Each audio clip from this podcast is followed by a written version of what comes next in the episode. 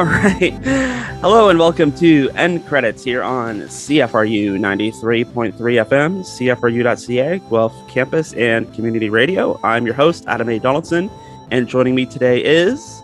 Uh, Scotty Hertz from Open Sources Guelph. And Adam, I'm not sure whether this show is the one that's in the metaverse or Open Sources is, but uh, the lead in was confusing there because I'm like, I don't know what to say. It's a different show, but we'll just roll with it. Just roll. Yeah. Yeah, I was. see, right? uh, yeah. To, yeah, I was so confused. Like, did I hit the wrong Zoom link yeah. on my calendar here? Like, The day is different. The time. I'm like, I, um, am I coming or going? Uh, but no, ha- happy to be here. Thanks. Thanks for having me on uh, end credits. oh, we're happy to. done- Yeah. We've done the full slate of uh, Donaldson projects now. So I think you have too, and it's a very small club. Um, who, who have like in a jacket or something? I should have jackets. You're right. You're right.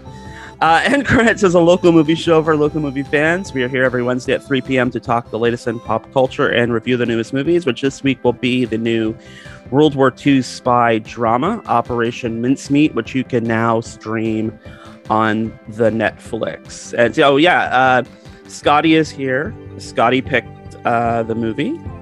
And uh, people may not know that Scotty and I do talk movies on open sources at least once a year at Christmas time. At least not like, you know, if it comes up conversationally, as sometimes happens, but just like in terms of explicit movie episodes, we do have one we do on open sources every year.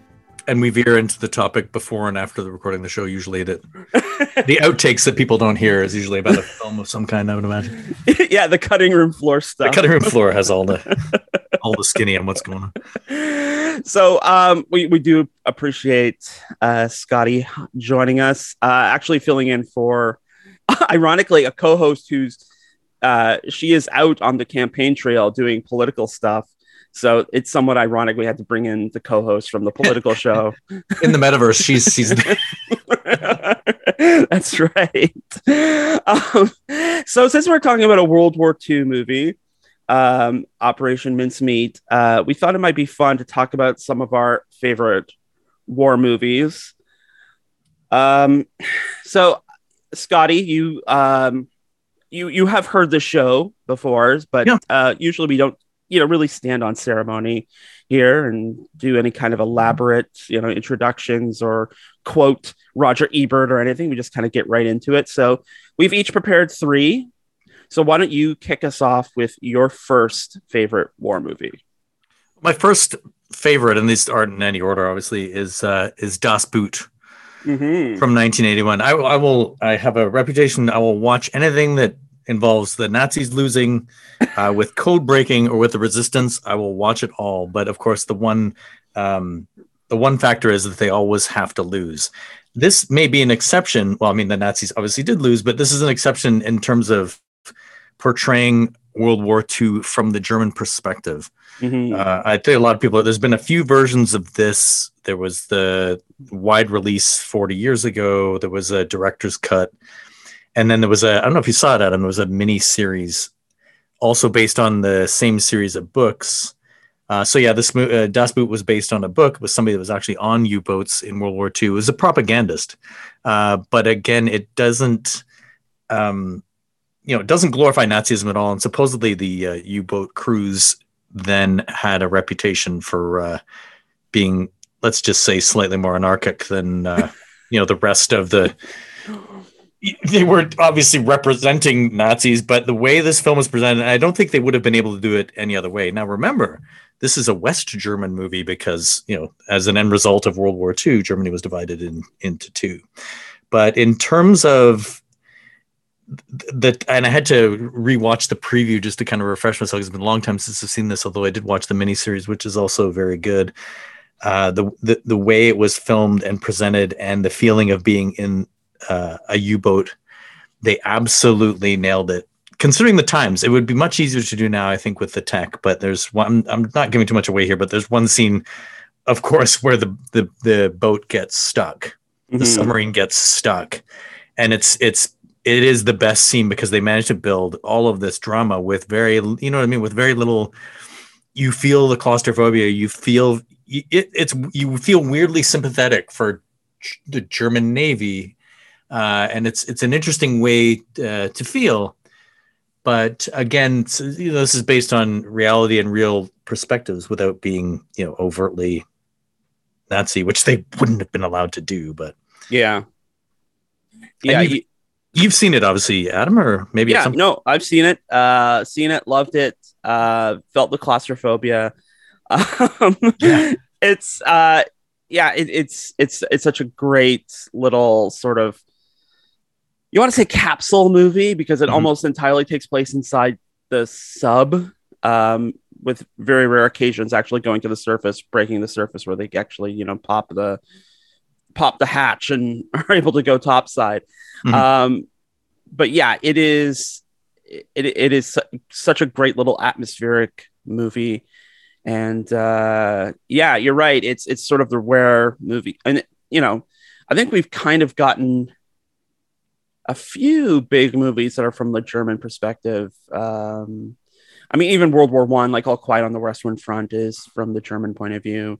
Um, Valkyrie, the the Tom Cruise produced movie about uh, the the team that tried to overthrow Hitler after D Day, but yeah, uh, let's just say if you want to do a, a World War II accurate movie in Germany, uh, you're gonna have to do some paperwork.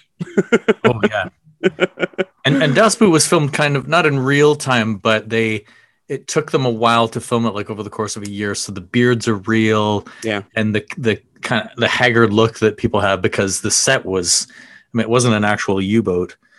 Um, and funny enough, I was able like not that long ago was in Chicago pre-COVID, and there is a U, there's an actual U-boat at the Chicago Museum of Science, mm. and to go hmm. on that and see what it was actually like, mm-hmm.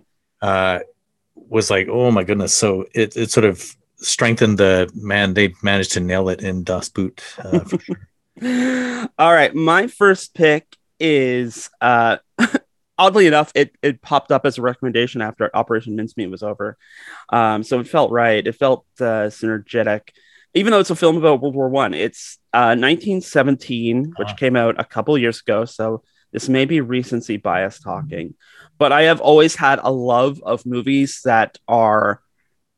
Well, they look like they were done all in one shot, although we know that they weren't. I uh, I, I collect um, I collect these movies oddly enough. So, oh. um, you know, Rope, uh, Alfred Hitchcock, I mean, which was based on a stage play, so relatively easy to stage. Um, a really small independent movie starring Bruce Campbell called Running Time is another one, which is a heist movie, which is uh, almost done in or made to look like it was done in all in one shot, you know. But this, like, to do a two hour World War One movie with like explosions and trenches and two guys walking um, from their camp to another camp to deliver orders. Uh, it is truly a technical marvel. Um, so Sam Mendes was the director. Uh, Roger Deakins, the GOAT, greatest of all time, maybe, uh, the cinematographer. Um, so many great shots, uh, although they do they they do manage to uh, uh, manage to separate two parts of the film with a convenient with one of the soldiers having a convenient blackout. Uh, huh. He gets knocked out, so he wakes up several hours later and it's night.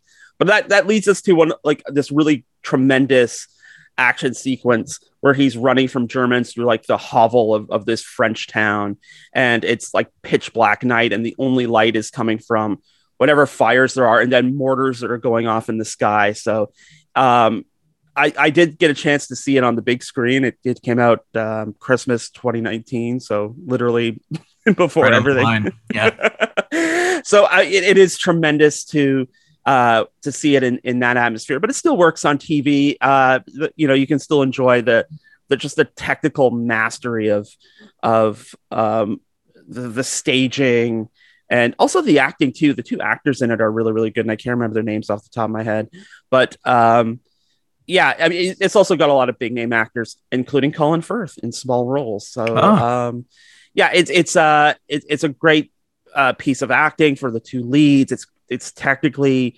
um, awesome. It looks beautiful, and uh, it's well worth uh, hit and play if it pops up on your Netflix queue. Well, it did on ours. The algorithm is is watching for sure. As soon as we finished Speed, it came up. But yeah, and it's it is on my short list. I didn't realize it was there. I do now, so I'll probably check it out eventually because my my grandfather was there in 1917, and that's when he uh, ended up with uh, shrapnel in his in his head and, and out of the war. He did survive, but of mm-hmm. course, life irrevocably changed from that. So it mm-hmm. will definitely be an interesting one to see because it you know it's it it it is it has that sweeping epic feel. Same with did you get the same feeling with Dunkirk, which I have seen, but it's it's that kind of like it's almost like a movie they don't really make anymore, although they've started to again with the sweeping shots and the uh you know it's it's a grand scale thing rather than tight like I I like Dunkirk, but um Christopher Nolan's so obsessed with the timing of things and having everything line up, you can't quite. Uh, right, yeah. You can't you can't quite get the human there are scenes in that where you, you get the human stakes, but um, Nolan is so obsessed with the clockwork and the ticking. It's that's literally in the soundtrack. But mm. I, I, have no problem with Dunkirk. I think it's a perfectly fine movie. Um, is would by chance that be your number two, or do you have a different number? No, it's not. I just happened to mention it because when yeah, no, my number two is is going back a bit to 1993, and it is Schindler's List. Mm-hmm. Uh, and I haven't seen Schindler's List in a while, but it is the kind of film that leaves an impression. And uh, I think there's enough, well, it's almost 30 years ago now. Mm-hmm. There's probably enough time has passed that people haven't seen it, but I also think it is back on Netflix uh, as well. Mm-hmm. So definitely worth checking out, worth checking out if you haven't seen that. I know you have, Adam, I'm going to say for sure. Uh, mm-hmm. starring Liam Neeson as Oscar Schindler, uh, Ralph Fiennes as the um, SS officer uh, Goth, and mm-hmm. Ben Kingsley is you know just star studded, uh, and th- those three in particular. Um, but so people that don't know the story, Oscar Schindler was a uh, was a Nazi. So here we go again with you know getting something from the uh, other perspective. But he's right. actually the only I found this out later the only Nazi that is is, is buried in Jerusalem, mm-hmm. uh, which is you know a bit of a twist. So uh, Oscar Schindler had a factory and he f- filled the factory with uh, Jewish workers who were who were um, being were going to be deported to uh, concentration camps.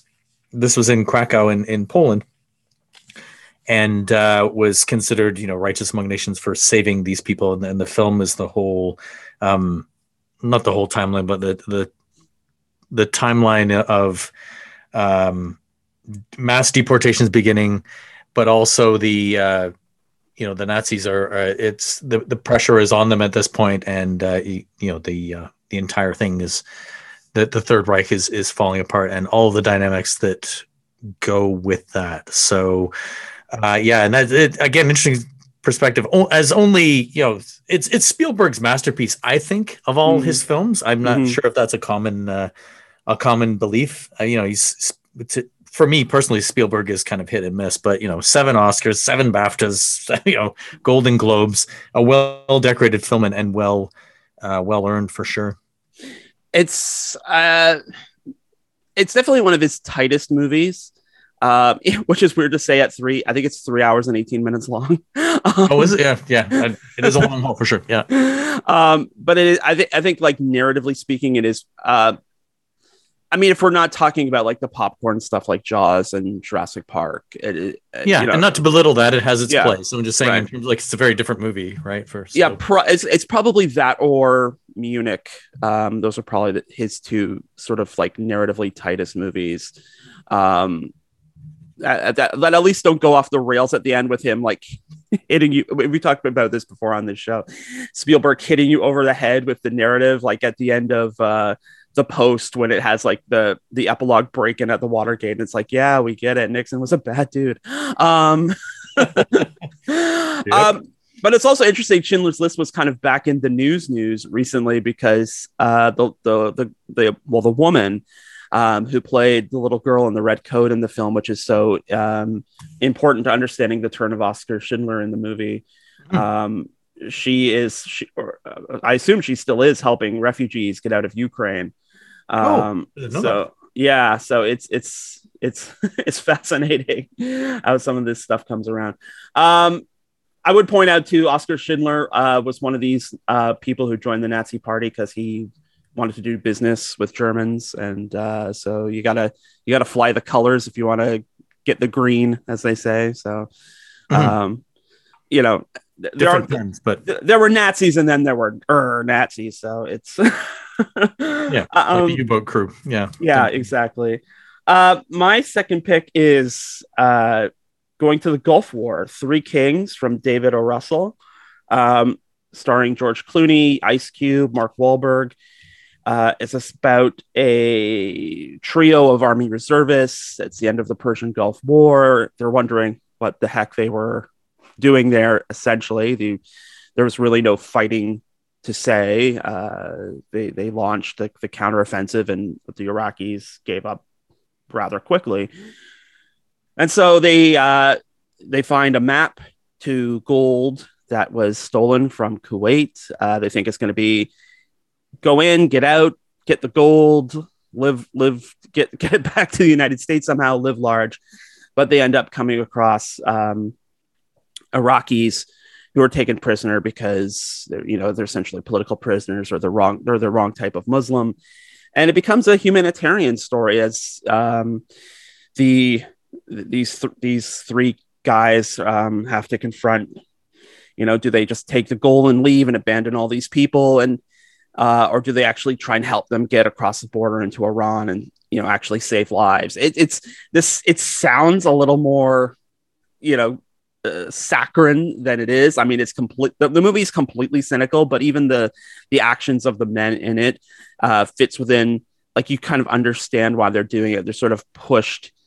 You, you know, they're they, they've taken they this cynical decision to go in steal gold that was stolen in order to make the war worthwhile and inadvertently find um, something that will make the war uh, worthwhile for them. And um, it, it's it's such a it's a funny movie. It's a violent movie. It's a deeply disturbing movie in some ways. Um, but and, and you know you just feel the heat and the desolation of the Iraqi desert. That's the I think Nigel Thomas Sigel was the cinematographer. So it was it's it's it's really really great filmmaking and and not a typical war movie in any way, but it is immensely fascinating to watch. Three Kings. Wow, and I, I missed that one completely, but I did, you know, vaguely remember seeing the uh, the trailer or whatever. But I take it's not. Ba- I mean, Gulf War obviously real, but this film isn't based on a true story. Although these kinds of things happen in war, obviously, right? Is that, Mm-hmm. Mm-hmm. so that's yeah, that's an in- interesting premise. But uh, yeah, I don't. It's what. When did you say it was from? Is like twenty years ago or? Uh, it was 99, so it was like one of those movies that came out in like the, the best movie year ever, which you know, so also pre 9-11, the tone would probably be different post Pre- 9/11. uh, I mean, maybe because you get movies post 9-11, you get movies like Stop Loss and Jarhead, which are also about sort of like Hmm. so soldiers who went to war and are, you know, sort of deeply like deeply disturbed by what they saw, but are also deeply disturbed by um like the lack of real stakes in the war that they were sent to like you know terrible war zones and did terrible things and they have no idea why so Yep. um you know the movies are often a we don't often think of you know because you know liberal hollywood but you know they- it's also like a barometer of just you know how Oh yeah. How deeply affecting things are and how things are are kind of sold to us are not what they seem so i could go i could go in i could go on and on but anyway uh Whole other to- show. a whole other show we need your number three My number three, and I'm not, I don't know if this is the best movie, but it's definitely on my picks list, and that would be The Great Escape. Mhm. Uh, it's from, it's from what I would, I've always called the family of dad movies, let's say. Mhm. Uh, men of a certain generation, including my father's generation, who weren't in the war, but just sort of on the cusp of it.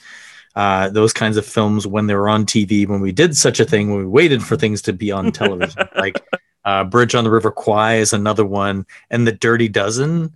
Um, I think for a lot of uh, men my age, that was sort of the you know bonding with the dad is like okay, clear the decks because one of these films uh, is on. Um, and it, of course, uh, it inspired, uh, you know, going back a bit, it inspired, I believe it inspired the show Hogan's uh, Heroes, among Mhm. other things. Was, and maybe even MASH to some degree, although MASH was its own story and film. Um, I had an uncle who Abs- he was he was actually in the Italian campaign, which we're going to talk about, and he hated you know any representation of war that made it made light of Nazis or uh, anything that involved comedy. He hated Hogan's Heroes. He hated all that stuff. But you know he he it's and and that's understandable. But uh, you know in our house it was like uh, Great Escape was was you know if it's on it was being watched. Um, and in retrospect, learning of you know it, that was based on a true story, and uh, it was actually a a Canadian was involved in the the uh, that's right the consultations. Yeah. Um, who was a, a I guess he was a coal miner as well. Wally Floody. Mm-hmm. I had to look that up, but I sort of vaguely remembered the story. He was a coal miner, uh, and but also a pilot, and was actually involved with Great Escape. He was the one digging the tunnels. I guess the Charles Bronson character uh, was based on him. Very few Canadians in these in these things, even though they were there. It was like, okay, this is a you know, there's a Canadian angle to the story. They would just stick. Usually, it was like the the other uh, you know Commonwealth troops. Like there's a random Aust- who's the Australian. I remember how bad that accent went. I can't. I can't. It's it's so long ago since I've seen this, but of course, it's the kind of thing that sticks with you because I've seen it so many times. And in mm-hmm. retrospect, learning that the you know the the whole Steve McQueen motorcycle chase, which is very famous for its stunt and whatnot, is actually you know that would never have happened. But that that's the movies, right?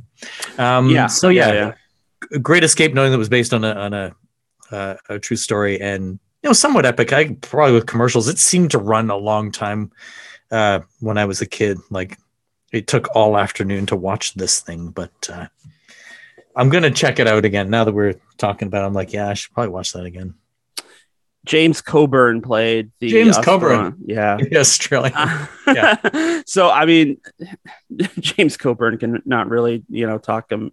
No, but it was cool that it had an international feel to it, right? That it wasn't just about. It was like, okay, all these guys are together and um, mm-hmm. trying to get out. Hmm. Um, my you mentioned my third pick actually because it, it is definitely part of the dad movie oeuvre, um, which is the Dirty Dozen. Uh, oh yeah, 1967, directed by Robert Aldrich, who also did uh, Flight of the Phoenix, which is definitely another dad movie. Kiss Me oh Me, yeah, yeah. Kiss Me Deadly, which is like one of the you know most uh, well known and one of the best film noirs ever. He also did Whatever Happened to Baby Jane. So oh. I feel like this guy's an underappreciated auteur. Mm, yeah. um, so the plot is uh, fairly well known. Uh, 12 convicted um, convicts are brought together for a mission to essentially assassinate the Nazi high command in France right before D Day uh, to cut off uh, the command and control structure of the Nazis and make it even harder than harder to uh, organize resistance to the the D Day invasion. Uh, Lee Marvin is a Major Reisman who is uh, you know this you know uh, career army guy who's who's put in charge of the operation. Lee Marvin, of course, like a man's man. Mm-hmm. Um, y- you know, just every, like is you know the he's kind of the dad. He's like the ultimate dad vision of you know middle-aged uh stoicism and um fortitude and and uh stick it to the man. You know he's he's he's what every dad wants to be at middle age. Um but then you also get you know you get uh jim brown you get telly savalas uh charles bronson again uh george kennedy john cassavetes donald sutherland uh, some actually, a lot of the, I was surprised by how many of the dozen are still alive. Like not really like the famous ones like Kennedy and and Savalas and Bronson, but uh, like some of the guys who retired from acting, like Colin Maitland. Uh, he's he's still around. Of course, uh, Jim Brown and Donald Sutherland are still with us too. Um, but yeah, it, so, I was gonna say they would have been that little bit younger than some of the other people, right? Yeah, this is true. I think Jim Brown was like still playing football at the time, so wow. um, so I mean, this was like his, you know, acting was a side. Actually, he was he was trying to get into acting. I'm trying to think back to One Night in Miami, which also has Jim Brown or a character being playing Jim Brown in it. But he was trying to break into movies then, um, in sort of the the early '60s. Anyway, that's not here nor there. Um, the, the point is, it is uh, a great uh, war movie um, in terms of just like you get the unit together the unit trains, they go into the mission. Things go wrong during the mission, including some couple of key members of the team. Uh, let's just say going off script, um, yeah. and then and then it's uh, it's a process of of how of who's going to make it to the end of the mission and uh, get their um, get their pardon, which is what all the criminals uh, are recruited are in it for. They complete the mission and survive, they will get a pardon and some of the guys are, are you know going to be put to death so there, there's an obvious incentive to succeed but you know some of them like the Savalas character are just kind of um, well let's just say psychopath yeah yeah. yeah. He's a real, I mean, and that's the other great thing about the movie. Like, one of the things action movies kind of get wrong is just treating, you know, people as, you know, the body count. And one of the things that Dirty Dozen gets right is that every character kind of gets their own basically yes yeah character that every every one of them is distinguishable in their own way. And you're sorry like you know even though they're like ter- a lot of them are terrible criminals you are sorry when you know they they uh let's just say uh check out of the movie. Um so it's uh it, it, it is really great at sort of building up character, building up that team dynamic, um, and it's it's no wonder that it's it's often imitated, uh, rarely duplicated. Also interesting, Dirty Dozen spawn three sequels. Oh yeah, the Dirty Dozen return. I vaguely remember. uh, have you have, have you? Oh, you have seen one of them. Interesting. The because, Dirty Dozen returns or something. I'm not. I don't think anybody Hold on, hold on. I have the I list at the bottom here. But I, the, the, interesting thing about these films, a lot of people that were in them, like Lee Marvin, yeah, Charles Bronson, and most of the people in The Great Escape were actual veterans.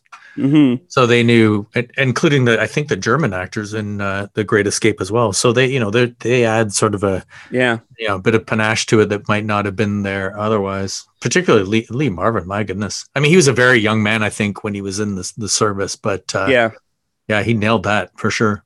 There was the Dirty Dozen colon next mission, the Dirty Dozen colon the deadly mission, and the Dirty Dozen colon the fatal mission. Wow, that um, many, eh? Yeah. So, but it's the Fast and Furious of, of 40 years ago. I don't know. I mean, it is interesting. I last year, um, I bought like one of those those sets of where you get like four movies in like one case and it was like it was psycho. It was you get uh like i already had psycho but I, I had never seen the psycho sequels and so i sat down one afternoon and i watched the psycho sequels. And you know what? Number three not too shabby. Oh. So don't discount the the, the, the never the never considered sequels. Um number three psycho 3 isn't too bad if if uh, anyone's listening and interested. Is it still the Anthony Perkins? Yeah, Perkins is. Uh, I was gonna say he's in.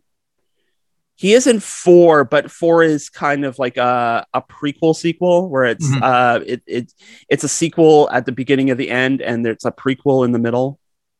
Right. you know what I mean? It goes back in time to when his mother was still alive, and his mother was played by, if I'm remembering correctly, Olivia Hussey. Oh, so yeah, classic Hollywood, right? Olivia Hussey. Yeah, uh, the Zeffirelli Romeo and Juliet. That was her big break. So yeah. Alrighty, that's enough. that's enough light on Psycho, because we have. Uh, it sounds it sounds on topic, but it's actually not. Operation Mincemeat. Uh, we're going to review that after the break. You are listening to End Credits, not open sources. You're listening to End Credits here on CFRU, 93.3 FM, CFRU.ca, Guelph Campus and Community Radio it's the roar of a wild, wild ocean. When low the days roll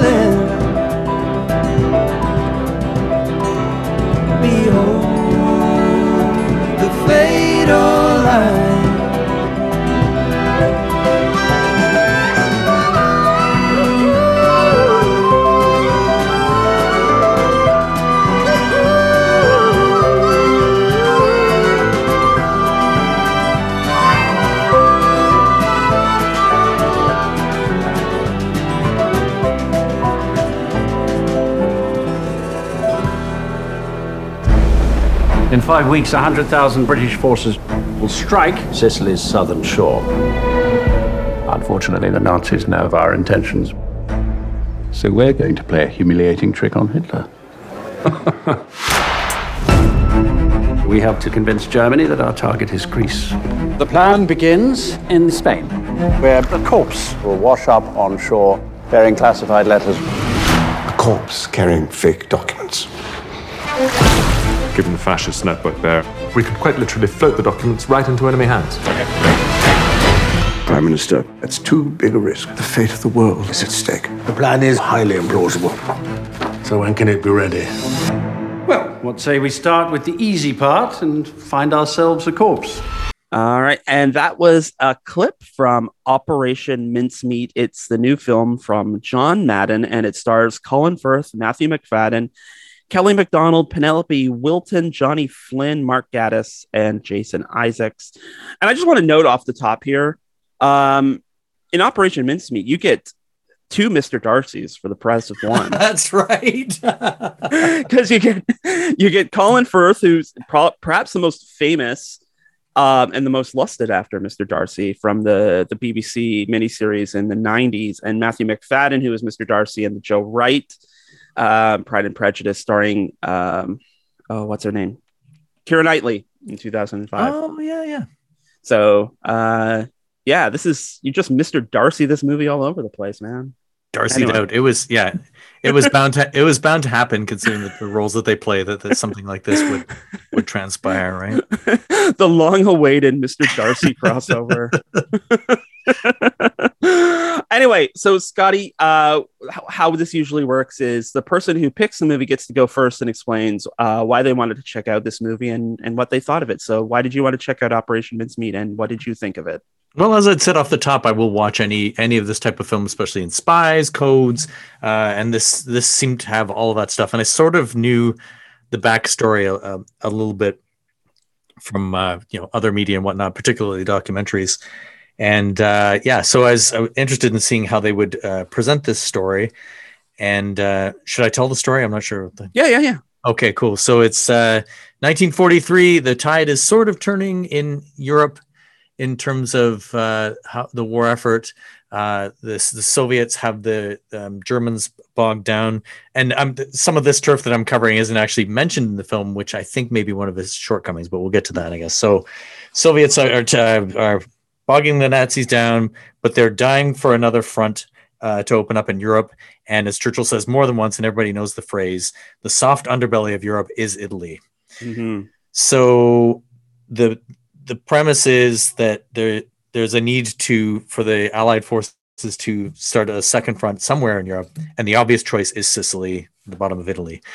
Now, this is where it gets wild because this is the kind of truth stranger than fiction, and like what is one of the more bizarre ideas yet deceptively simple that they could come up with to the whole idea is to create deception as happens in uh, in all conflicts right? It's a it's a it's standard operating procedure now where it's like okay how can we uh, throw a wrench into this and make the opposing side think something else is going on? So they they hatch this plan where can we get a, a body to wash up on the shores of europe that has information in it which is incorrect to deceive uh, the nazi and german high command that a different operation will be happening that the allied forces will be going to uh, greece instead of italy which was the absolute obvious choice Mhm.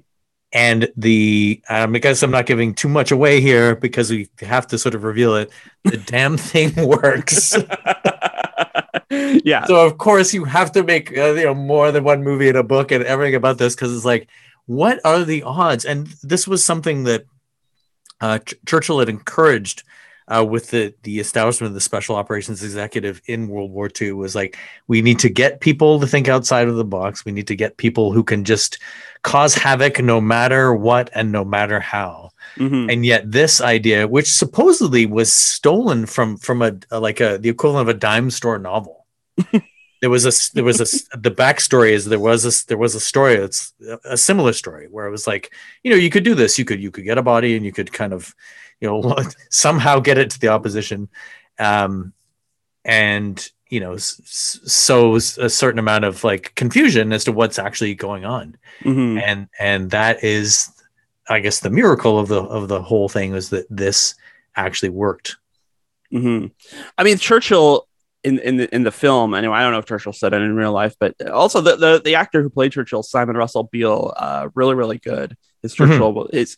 Um, uh, also, I, I should add, I, I did look up, and I was like, this guy's look. He looks so much like Churchill. He's probably done it more than once, and in fact, he has done it more than once. You can say he's related to him or something. um, no, no, uh, but he has uh, put on the Churchill uh, Derby before some critical acclaim. So, Mhm. um, but he's he literally says the line uh, to to John Godfrey at one point. He says, "You know, this is." This plan is like so unbelievable, which is exactly why someone might believe it. And um, I mean, there's a lot of truth to that. I mean, if, if you think about stuff that we talk about on our other show, like QAnon and stuff like that, like that stuff is crazy. How could anyone believe that? Of course, they do believe it. So, um, you know, random body washes up on shore. He's wearing the the uniform of a Royal Marine. He's got uh, some really damning papers in, in his attache case. Uh, you know, it seems too too good to be true. Um, but you know, it. You're right. Truth is stranger than fiction, and uh, and this is this is one of those stories. Also, what I like about it is too that, and this is laid out in the. I will say it gets. I'm not a fan of voiceover narration generally, yeah. um and and this i mean it it walks over the line of too much um in operation mincemeat but at the beginning when you're getting the the ian fleming narration. Um also that's another beef i'll get into in a sec. But i I, re- I realized ian fleming was there but the james bond easter eggs were egregious. Um, but yeah, it went into like Murdoch Mysteries territory there at one point, right? It's like, oh, it was egregious. Yeah. um, but um, oh god, where was I going with this? Uh, the, the whole thing. I actually forget where I was going with this. I got so caught up in the egregiousness of the, the, of the- James the Bond Ian Fleming contribution, which was a thing, but yet it was right? like, it yeah, wasn't the exclusive thing. the, the narration. That's right. Yes, thank Yeah. you. Um, the narration where he says the lines like there are two types of wars. There's the one on the battlefield, and there's the one um, that's in the shadows. And of course, this is a story about one of the shadows. And one of the interesting things that I think the story does is it makes you wonder, like, what is the worst battlefield? It's like, yeah, if you're working at home and you're doing all this skullduggery stuff, um, yeah, you're at home. You get to go to the Gargoyle Club and have a drink, and you get to sleep in a warm bed. And you know, yeah, you're probably concerned about Nazi planes going ahead bombing you and Hmm. having to, you know, live in blackout conditions and maybe having to run to the bomb shelter. But you know, there's also, you know, other spies walking around, and you have to keep, you're keeping secrets and you know maybe you're sending your family to go live in america for safekeeping because you're you know you're part jewish and you know that if the nazis take uh, the island that you know your family will be the first to be rounded up it's um you know it, there is real sort of danger on the home front too um and, and th- sometimes danger you don't anticipate. Also, perhaps danger within because there's the whole subplot with uh, the Colin Firth character Montagu, his brother maybe being a, a communist sympathizer and maybe being a Soviet spy. Which actually, I, I went, I did a deep dive on, well, maybe not a deep dive on Ivor Montagu. I, I, uh, I read his Wikipedia page, but it just turns out he he really likes ping pong, or he really liked ping pong. Um, and it really didn't go too much deeper than that. Um, although he did get a he, he did get like I don't know what they were called technically, but it, it was like the Lenin Award, which the Soviet Union gave out Yeah. to, to Well, it- foreigners. yeah, that, and that that's a bit of spin in retrospect because I, Yeah. in, in those times it was actually not difficult to be a communist. It was after or a socialist of any description. It was it was after the war. yeah, Well, actually, you know, Britain elected a socialist government in 1945 and got rid of Churchill. That's a whole other story. That's this is us mm-hmm. dipping into open source territory. But so, but anyway, yeah, it, it was it wasn't an odd thing. And this there was an emphasis in this film on it being like, oh no, he's a communist. Look out! Now there, you know, there was there was some uncertainty because you know, Hmm. not a couple few years before it was like the Soviets had a non-aggression pact with uh, Nazi Yeah. Germany, right? And then Yeah. then everything turned. But that that is war, right? But yeah, they and I, you know, Mark Gatiss, who's in a ton of stuff, um, that storyline could have played out a bit better. In fact, it could have probably have been it could probably be its own uh, film.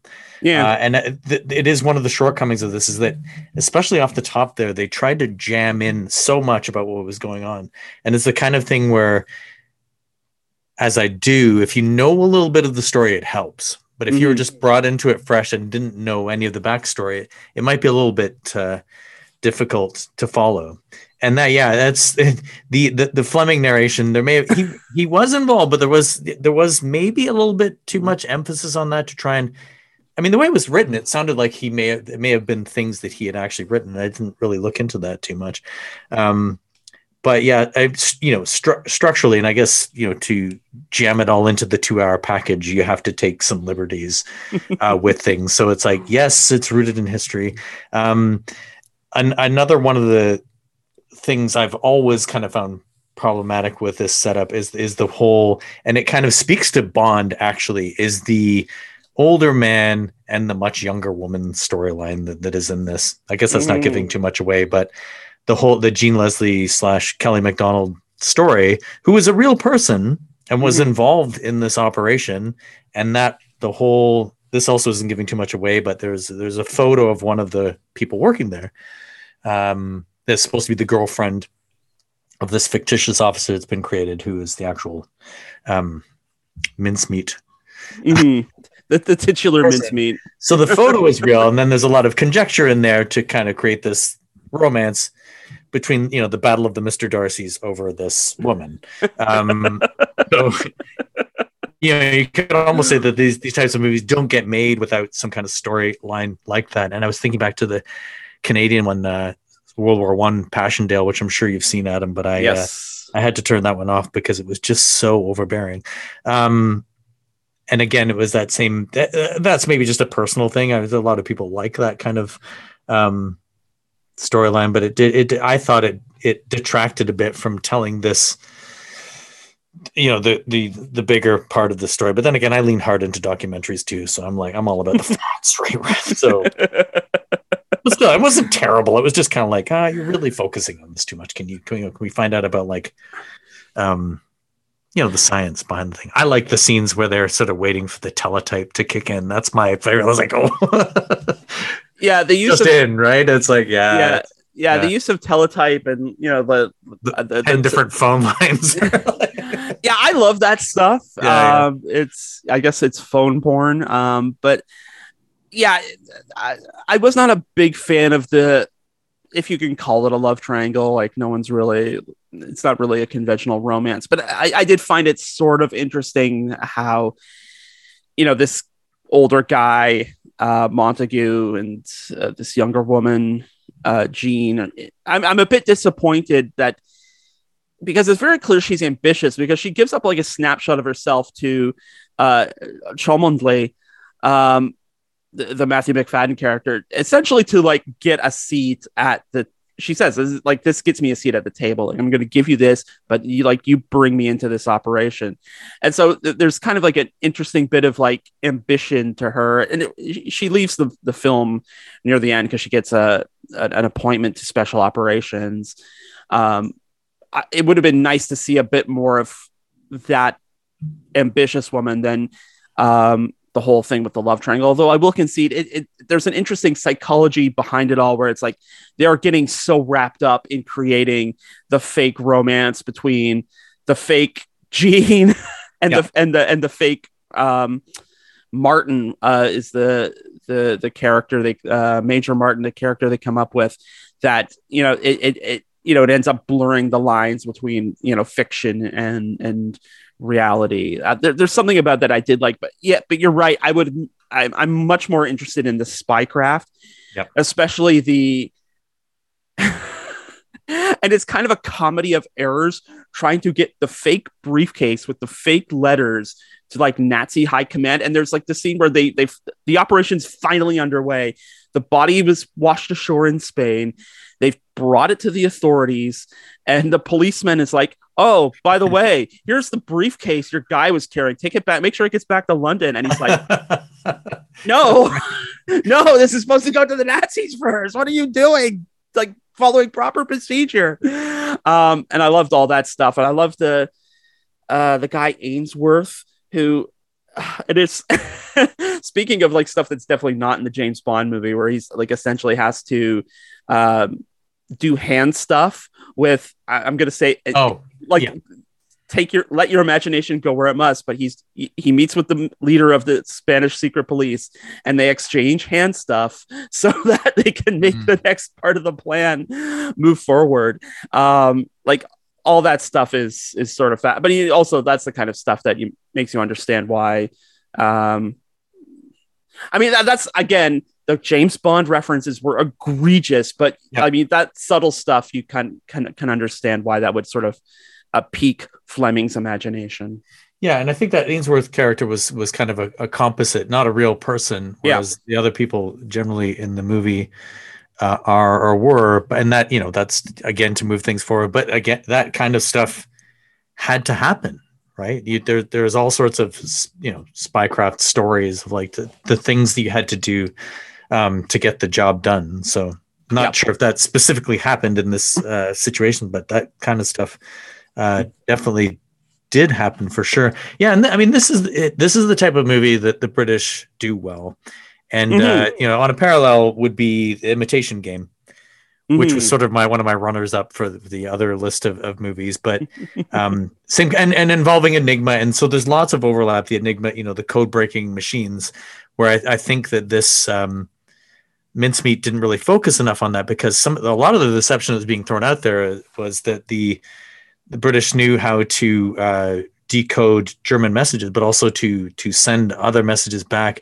I, you, there was that one scene where they're on, you know, you please use the unsecured line. yeah It's yeah like okay, make sure that they know, and then they have this this stilted, I guess, conversation. It's like, yeah, you know, the briefcase is there, uh, but, that, but again, that sort of another layer to the deception. So it wasn't just the body washing ashore. There was all this intel coming back to them that they had just figured out how to crack. yeah Um, you know, within not minutes, but there was this period of time and also a whole other story there where it was like, okay, we know what they're going to do next, and we know what they're thinking, and we know what they know.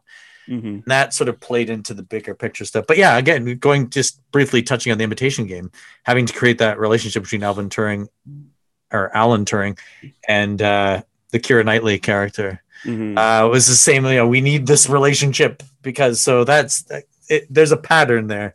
I mean, even in the finest hour with uh, Churchill and his uh, secret, there was no relationship there, but there, would- they, there has to be some kind of male female dynamic in the in these movies. It is the pattern, right? So, yeah but uh, all worth watching. Everything I've said there is like, you know, and but the, at least thankfully in this one, you mentioned Churchill off the top. The uh, they didn't over Churchill this one. A lot of times the focus is on Churchill. No, yeah, they uh there's just enough Churchill um to to sort of uh I, I guess be satisfied. It, it's um he looked just enough like Churchill to sell it. There was just enough, you know, he he there were just enough sort of like zingers Yeah. and And he uh, didn't ham it up too much.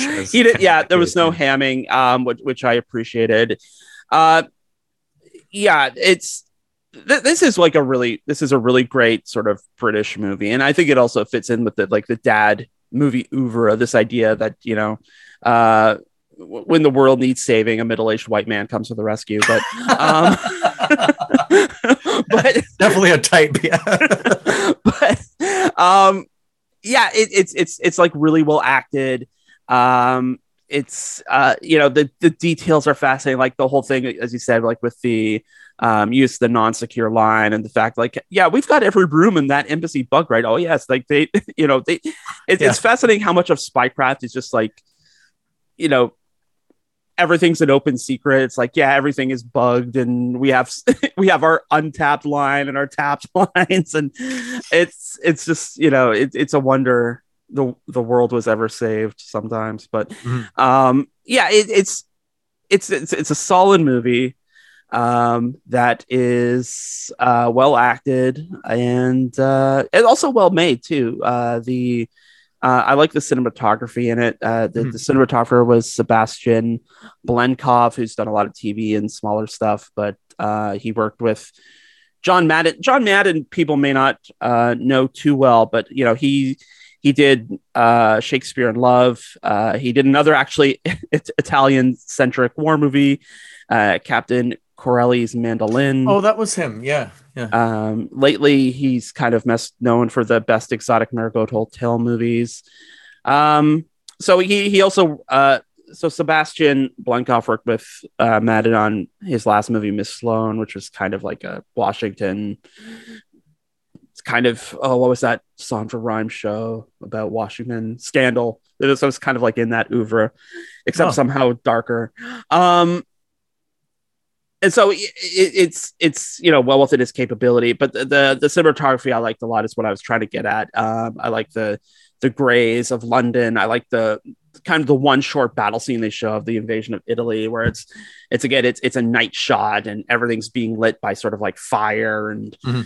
and uh, mortars and, and things. So it's like all black and orange which um was really effective and uh, the, the the scenes where the the fake Major Martin washes up on shore in Italy, it, that was a beautiful scene, like with the waves, and you see the bodies gently kind of being lapped up on shore. It's uh, it's kind of it- it's horrific, of course. Um, this poor man who died by suicide and being used in such a way, and also uh, his real identity was not known for for fifty five years. I think in nineteen Something like ninety. Yeah. 899 they finally got around to like oh by the way this major martin guy who's buried here his real name what is his real name it's uh i have it right here uh Glyndwr Welsh name, michael right? yeah it's Yeah. Glyndwr michael is his is his name so yeah he he uh poisoned himself uh and, and of course there's this the heartbreaking it, it, i wish it I wish there had been a little bit more to that scene where they meet his I think it's his sister who comes to claim him and they're like no sorry we can't we can't give you your brother's body because he's being used in service of his country. Um but uh yeah if, if anything else this get I guess this gets to stand in, in tribute to uh, a man whose name wasn't known until about 20 years ago who you know and Yeah, and it would taken a long time to, to, to declassify that stuff. Yeah. So this film, there was like an older ver- what was the film, The Man Who Never Was, the, the sort of older version of this movie, very similar. Well, that one was based on Montagu's own book too. Yeah. So that was um I watched the preview for that, and you can see the shades of this film in that a little Mhm. bit. Mhm. Um, but yeah, that's back then they didn't, you know, know. And the other thing too, the amazing part of this, the official Secrets Act. Look, you sign this paper, you're never going to say anything. And a lot of people took this stuff to their graves, right? They Oh, yeah. never spilled the beans. It's the same with, I mean, the people in my family who are regular soldiers, they really, I mean, I don't know if it's just because of what they saw, Mhm. but also never ever really wanted to talk about it, right? Because like, you know, I Mm. just don't want to, you know, they did what they had to do. Not going to, Yeah. not going to talk about it. I mean, it's it's. I mean, for anyone involved in this stuff, that's pretty much the way it's going to be. Because like some of the stuff is classified to like a hundred years Mhm. and a day after you know the operation is wrapped. So it's you know, uh, And we're creeping ever closer to that too. So, you know, there will be more, Yeah. come, right? yeah, yeah, that's true. Um, there there will be revelations to come, and uh, wow, that was kind of uh that was kind of a trailer line there. There will be anyway uh, The revelations to come. revelations to next come. time on end credits. Yeah. the end credits trailer. That's it. Yeah. well, speaking of the end credits, we do have to roll the end credits. We've reached the end of the show. Uh, so that is it for this week's show, and we hope you liked it. If you want to listen to it again, you can find it on our website, endcreditsradioshow.com. You can download it from the Guelph Politicast channel every Friday at Podbean or through your favorite podcast app at Apple, Stitcher, Google, TuneIn, and Spotify. And speaking of Spotify, you can find the playlist for much of the music that you hear used here on End Credits. Just open up Spotify, search for End Credits on CFRU to find that playlist. You can find us on social media on Facebook at End Credits Radio Show and on Twitter at End Credits Radio. And Scotty, where can people find you on the internet or in other places on CFRU? Two, or two or three places generally. Scotty Hertz on Facebook, Scotty Hertz on Twitter, and on CFRU uh, Thursdays at five with somebody called Adam A. Donaldson. a show called uh, Open Sources, and I almost said end credits, but uh, hopefully our universes will you know, will remain separated because I think you know if this keeps happening, eventually you know, there'll be a black hole or some sort of you know physics reaction. It's it's a mistake I almost make twelve times a week. Anyway, uh, as Scotty said, I will be back here tomorrow on CFRU 5 p.m. for news and politics and open sources Guelph with Scotty Hertz, uh, who is Fancy that. conveniently yes, who's conveniently right here right now. Uh, you can find me personally on Twitter and Instagram at Anime Donaldson, or you can check out my news and politics site at guelphpolitico.ca. Candace will return uh, from the campaign trail in a couple of weeks. So if you missed Candace this week, don't worry, she will be back. And stay tuned for more great programming here on CFRU 93.3 FM, CFRU.ca, Guelph Campus and Community Radio. This show, generally speaking, we'll be back next Wednesday at 3 p.m. And we'll have more end credits for you then. And we will definitely see you then.